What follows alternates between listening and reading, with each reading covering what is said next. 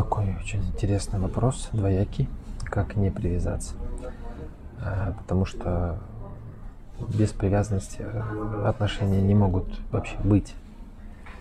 Но порой это переходит в сильную привязанность, так называемую созависимость. И там привязанность очень, ну, очень большая, то есть вплоть до страха потери человека и так далее, и так далее. Э, но до, в счастливой паре там два свободных человека не, ну, не должны там в рабстве, да, каком-то быть друг у друга. Это добровольный выбор. Я хочу быть твоим мужем, только твоим быть, только с тобой и так далее. Ну и ее точно такой же выбор быть женой. А тут э, надо первое разделить здоровую и нездоровую привязанность.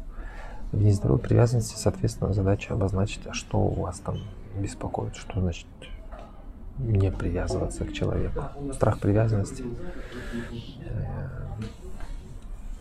э, как правило, пересекается со страхом потери. Потому что я сейчас привяжусь, да, потом потеряю. И пока отношения не крепкие, да, не устоявшиеся, не устаканившиеся, то да, рановато пока привязываться.